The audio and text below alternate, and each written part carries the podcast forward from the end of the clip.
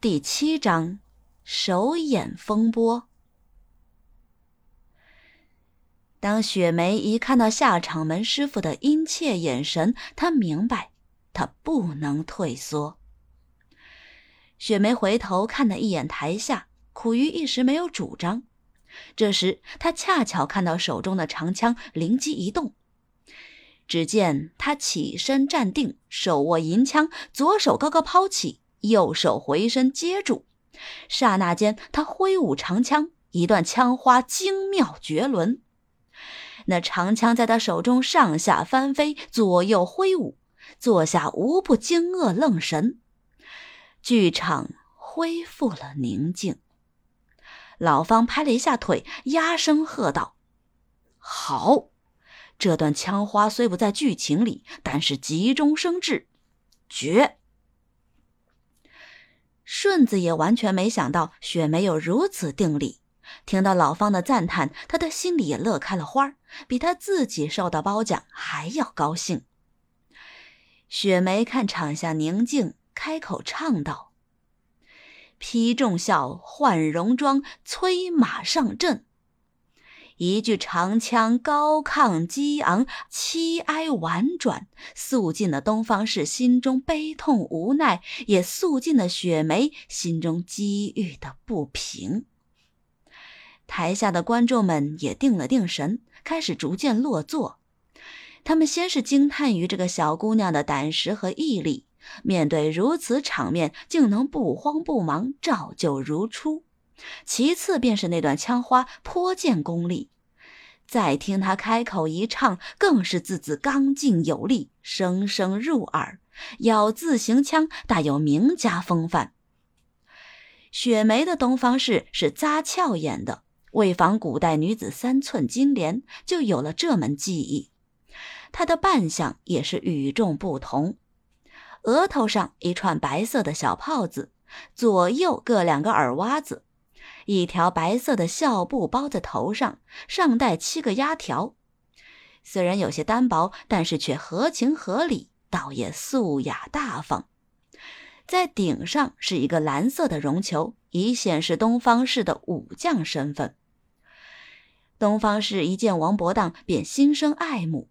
雪梅一个转眼回身，将东方氏的羞涩表演的恰到好处。突然，她看到丈夫新闻里的鬼魂显灵，她一个抢背掉毛，从城墙上翻下来时，原来的粉面美妇却显得脸色乌黑。台下先是一愣，随即爆裂般的掌声平地而起。她究竟是怎么样在极短的时间内将这黑灰抹在脸上？有人看了一辈子都不解。这是老方的绝招，也恰恰是雪梅艺术的精彩之处。这些是看客们从来没有看过的。马玉娇的霓虹关精彩之处在于二本着重调情，有些艳俗；而相对于前本的武场，马玉娇一向是简略带过。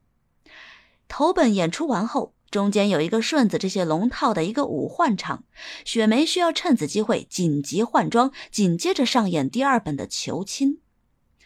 临下场时，顺子冲雪梅笑着点了一下头，雪梅知道那是顺子的鼓励，也笑着点了一下头。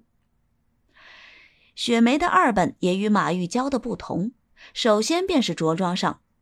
马玉娇向来是任何的名贵头面都尽数戴上，她从不论合乎剧情，因为台下的官老爷们见到马玉娇戴上自己送的头面，自然是眉开眼笑，银元首饰也就自然的抛到了台上。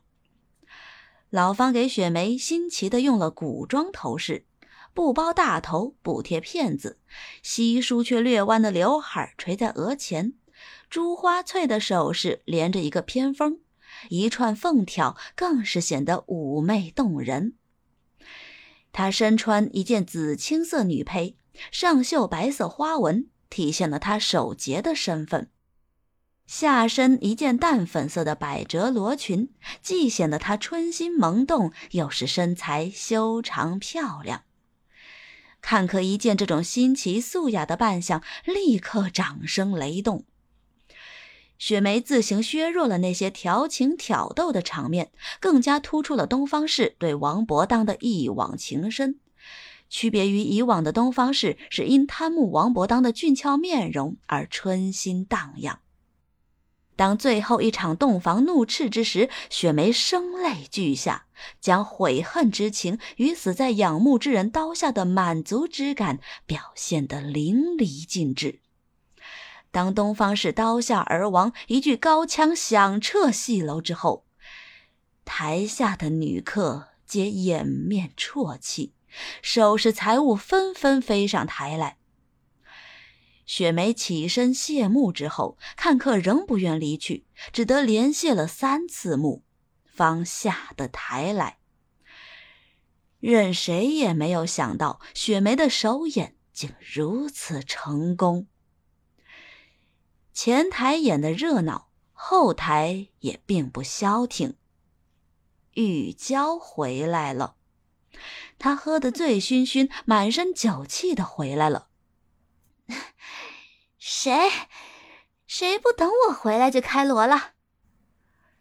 说着，她进了化妆间。啊的一声，她飞奔而出。谁动了我的戏装？谁进了我的房间？台上那个婊子是谁？顺子他们都攥紧了拳头，哼了一声。沈兰君上前扶了一把，“哎呦，玉娇小姐，您这是怎么了？那个是雪梅。”玉娇愣了一下，她简直不敢相信自己的耳朵。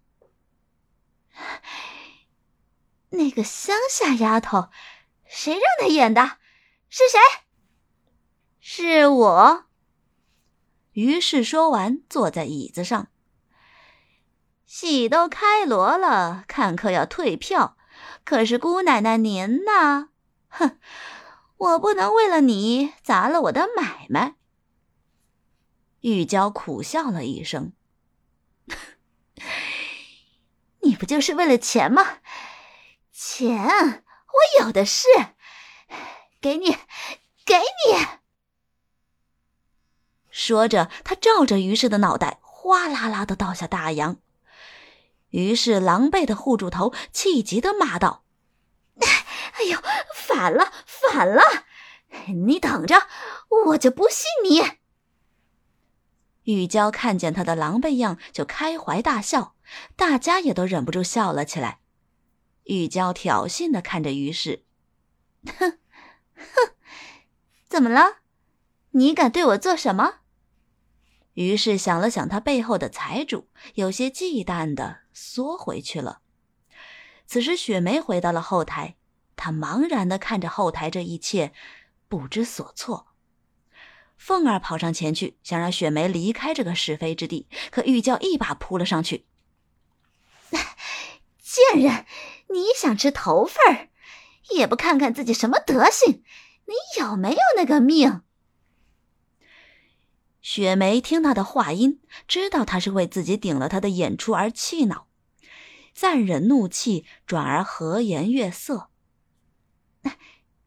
师姐，我今天只是替你救一场，明天你照常演。我贱货，谁是你师姐？”玉娇打断了他的话：“还有，谁让你动我衣服的？谁让你碰我首饰的？”说着，他上前撕雪梅的戏服。抓她头上的珠翠，绒花针翠散落一地。闹够了没有？老方大喝了一声，玉娇这才住手。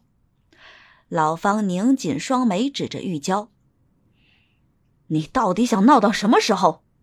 你为了陪那些老爷误了看戏的场子，丢人！我要是你，我都没脸说自己是唱戏的。”雪梅替你救场，替你找了脸面，你呢？我告诉你，你要是再闹，别怪我老方翻脸不认人。玉娇也不甘示弱，冲着老方冷笑道：“哼，我陪关老爷，我赔了，怎么了？您呢，方师傅？哼，我特别想问问您。”您怎么能把那女人演的比女人还女人？您是不是有什么旁门的秘诀吧？说完，他怪笑道，于是也忍不住噗噗笑出了声。雪梅不知他们因何发笑，再看老方，他已气得脸色变得煞白，他满面怒气的离开了园子。雪梅走上前，狠狠甩了玉娇一个耳光，急忙去追师傅。玉娇正欲追打雪梅，顺子他们拦住了玉娇。顺子照着玉娇的眼睛就是一拳。今天你顺爷让你开开眼。那天之后，老方病倒了，玉娇正式离开了吉庆班，嫁给了胡延旺做八姨太。临走甩了于氏五百大洋，于是才放她走。雪梅正式成了吉庆班的头牌小旦，孙雪梅的名字正式上了水牌。那日，顺子回到家，碰巧雪梅正在洗头。雪梅召唤顺子：“顺子哥，你帮我冲一下头。”顺子迅速跑到雪梅跟前，舀了一瓢温水，慢慢的顺着她的头发冲下去。顺子看着雪梅一头乌黑亮丽的秀发飘洒下来，白皙的脸上泛起阵阵红晕。他很干练的用毛巾擦干头发，一甩，一头秀发分扬到脑后。顺子被这场景吸引住了，他好像从来没见过雪梅一样。